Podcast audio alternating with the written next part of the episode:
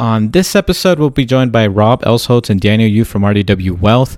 Rob and Daniel previously did an episode covering fixed income securities, so they're back to discuss equity securities. If you're a fan of the show or would like notifications on future episodes, please hit the subscribe button. Thank you. Welcome to the Inside an Indian Country podcast, your premier source of accounting and business discussions affecting Indian country. Presented by REDW. All right. Hello and welcome, everyone. My name is Rob Elsholtz. I'm Senior Investment Manager with REDW Wealth. And joining me today is our Chief Investment Officer, uh, Mr. Daniel Yu. Uh, we, we had a successful episode uh, earlier this year covering uh, bond investing, and we were asked to come back and talk about um, the equity securities in the market. So basically, the stock market so we were we were very honored to come back and do so. Um, and thank you again. Thank you for taking the time to do so. We appreciate the uh, the opportunity to to take a few minutes of your day. Um, the equity markets or stock markets in 2021 and last year as well in 2020, uh, Daniel, I think we could both agree have been um, interesting uh, to say the oh, least. Yeah. yeah. so so hopefully everybody enjoys uh, the the podcast, get some information out of it. Um, we are we are here as a resource. So um, we're just going to dive right in. So our first question really comes around here, Daniel, and I'm, I'm going to trigger this one to you. Is uh, so what is an equity security? Yeah, great. Yeah, thanks. Thank you, everybody, for for listening in. Um, you know, we talked about last time uh, when you uh, are owning a bond or fixed income security, you are loaning. Now we're going to talk to the other side. When you when you're an equity, you are an owner. Um, so an equity security is really just the partial ownership of the equity or the part of the company that's not taken up by debt. Uh, so let me just give you an example. You've got a relative and they're going to open up the business. Um, they need $1,000 worth of equipment. Now they've saved $500 and they've come to you uh, looking for the other five. So you've got three options, really. Uh, you could just gift them five hundred dollars. I mean, you know, you're just your relative, so you can just say, "Here's five hundred. There you go." Uh, you could loan them five hundred dollars, and just for ease of of the talk, let's say that you're going to uh, loan them five percent per year for two years. Uh, then um, so over the course of that two years, your relative is going to pay you $25 each year for two years. And then at the end of two years, they're going to pay you $500 back. So you've made $50 and you got your 500 back. So you've made 10% over two years, right? 5% a year. Or you could become an equity owner. You really believe that your relative is going to just have a, an incredible business. And so you say, listen, I want to join you. I'm going to front you some of the money. I'm going to be a part owner. Uh, so, as an equity owner, you're now a shareholder in the new company, which means that you are part owner of the profits of the company. So, if this relative is successful, you benefit from being uh, a part owner of the profits for years to come. If not, then you lose everything. You know that that's a potential risk. So this is the kind of risk we're talking about that happens every day in the small businesses across our country. You know, you get up, you uh, you work hard, you um, uh, run your company, and um, and and you you do well, and sometimes you don't do well. Um, and this is just one expression of being part of the community where we're all working together to make our lives better because you know we're we're opening businesses and we're doing things to to be a benefit to one another. Um, so let's take things out a step because you know I was talking about small businesses. We'll talk about equities now. But at its heart, equity investing is to be a part owner of a firm's future profits. So if we're talking Apple or Amazon or Exxon or anything, um, you're you're a part owner in their future profitability. So in the equity markets, investors are buying and selling their ownership um, in different companies every day. You know, every two minutes, kind of thing. Somebody is buying and somebody is selling. So you might do it directly, like when you own a stock, you own some Apple, you own some Amazon or something, or you might do it when you own a vehicle like a mutual fund where money is being pooled, pooled and investment decisions, buy and sell decisions are being made. And so you're, you're bundling your ownership with others. In either case, uh, you know, regardless, each investor has to make choices about what they uh, expect about the future earnings and how much they want to pay for those future earnings. And, um, and, and because we've got the freedom to choose, because you could buy this security or that security, you could buy Apple, you could buy Tesla, you could, you know, buy uh, uh, some other company, you know, Ralph Lauren. Um, you could, you, you're, you're, you could be buying a stock, you'd be buying a bond, right? All these assets are therefore in competition with each other. And so you're always seeking uh, what to benefit for you. Um, so, uh, Rob, you know, as we're looking at this year, what are we kind of thinking in, in terms of uh, equity investing? That's a great question. It's a loaded question, but a great question. Uh, we get this a lot of uh, where where where we see the next the next year. Um, so, I'm fair disclosure. My crystal ball is hazy. So I'm just going to say that right off the bat. Um, but there are some things that are out there that we're just we're clearly looking ahead at. Uh, we are seeing uh, some definite volatility, which means there's going to be some some downs and some ups along the way.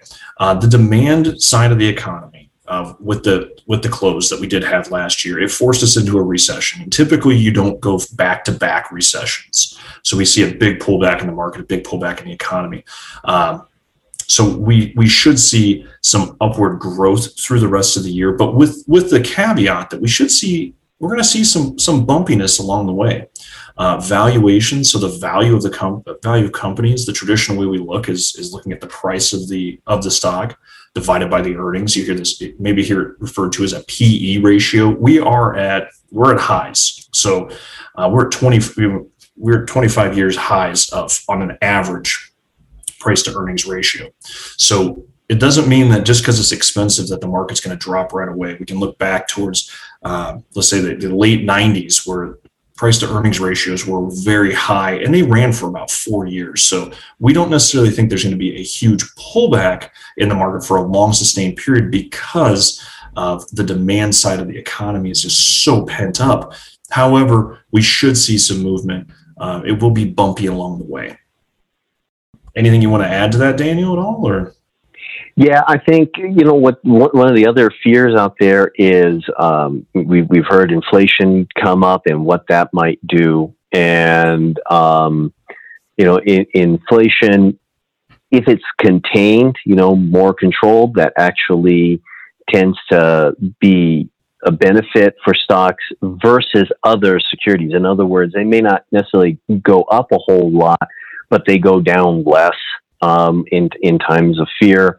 Um, you know, we we have uh, precious metals as as as things that people look at when you have inflation. So, yeah, I, I completely agree. We're, we're um, volatility um, is something that people should expect um, because, like you said, Rob, uh, no one's crystal ball is really all that great. So um, you know, decisions are being made every day as to what we think future earnings are going to be like. So, um, I think also then there's also what's going on in in international markets. I mean, the U.S. economy is is plugged in with just about every other nation out there. So, um, how other nations open or don't open, how much buying and selling they do with us, that's all a factor in there. So it, it yeah. does become complicated after a bit. Well, and that kind of leads into our, our next our next discussion point. Really, is is and it's a question that we I know we both get quite a bit. Um, should you have more? Should you have more equity securities over a fixed income security?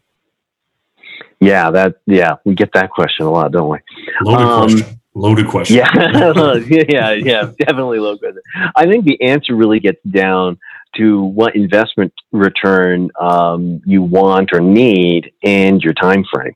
Um, fixed income securities, bonds, uh, they have a higher claim on the assets of a firm than the shareholders or stockholders, right? Um, so there's a tendency for bonds and stocks; they don't necessarily move in lockstep um, together. And then, and there's a whole variety of other bonds out there that you know, municipal bonds or or mortgage-backed securities, you know, that um, don't have a really good analog to to equities, right? So, um, on the whole, the tendency is that bonds and stocks uh, n- don't move really closely to each other, and and but they both tend to have average positive returns. Now, stocks have an average positive return that's uh, higher uh, because you're taking on more risk. Um, but they they also have higher volatility, right? So what that means for you as an investor is that when you have a mix of stocks and bonds, that combination you can lower some of the volatility of the overall portfolio of the assets you own. So any one piece of your portfolio can be going you know up or down or you know you might say it's going crazy on any given day but the portfolio as a whole moves a lot smoother um, so a great deal of our work is to find that right mix of investments for clients uh, to address their return needs and the amount of volatility that they're willing to take. Um, so, uh, you know, and, and, your needs change over time. You know, your family circumstances might change, your health might change. And then, of course, you know, just over time, we just get older. And so our attitudes change um, about risk and volatility. So, um, you know, as an example, some investors are really fearful when they start to invest because it's just it's new. It's just they, they've never done this before, and then over time they start to tolerate more risk because they they they learn, they begin to understand, um, and so they they they are able to take on more risk. For others, it's exactly the opposite. As they go on, they want to not put so much to risk because they've got plans for this money. They've got they've got definite goals they want to reach you know, so it's it's uh, for everybody. It's different, and so all these different things come together in terms of what people are willing to pay for any given security. Um, you know, so so Rob, with that, um, are there other factors you can think of, and and does it does it make sense to hire someone to re- to review your investments?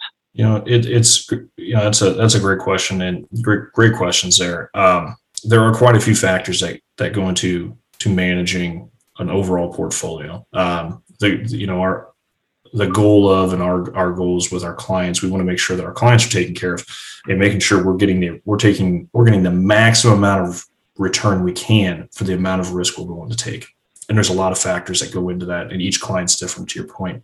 Should you hire someone to review your investments? Absolutely. Having somebody to take an outside look that's an independent look and and really be cognizant of who you're hiring um, make sure you hire a fiduciary. They have they're required and they're, they're willing to put it in writing that that they're going to put your best interest ahead of their own. And when they come to you doing a full analysis of your investments, um, that they can provide that to you with without any without having any conflicts of interest. If there's a remote hint there's a conflict, there's a conflict. So having a, a, a conflict free type of review um, where someone can really look at your portfolio and give you an honest opinion of where things are at and where they think things are going to meet their goals is very important. Um, but you need to be careful because there are a lot of folks out there who say they're an advisor. It's a loose term you can use. Oh, I'm an advisor. You want to make sure that they're going to put it in writing that they're a fiduciary to put your best interest first. Well, in in closing, we we appreciate you taking the time today. Uh, covered some of those topics there of really equity securities. If you have questions, contact REDW contact REDW Wealth, uh, Daniel, or myself. We're very happy to to do a Zoom call, a phone call, or meet in person to to review your portfolio or talk or discuss what's going on in the economy, markets, and what's best for you. Thank you. Have a great day. Thank you. Thank you for listening. We hope this time has benefited you. For more information or to connect, please visit redw.com.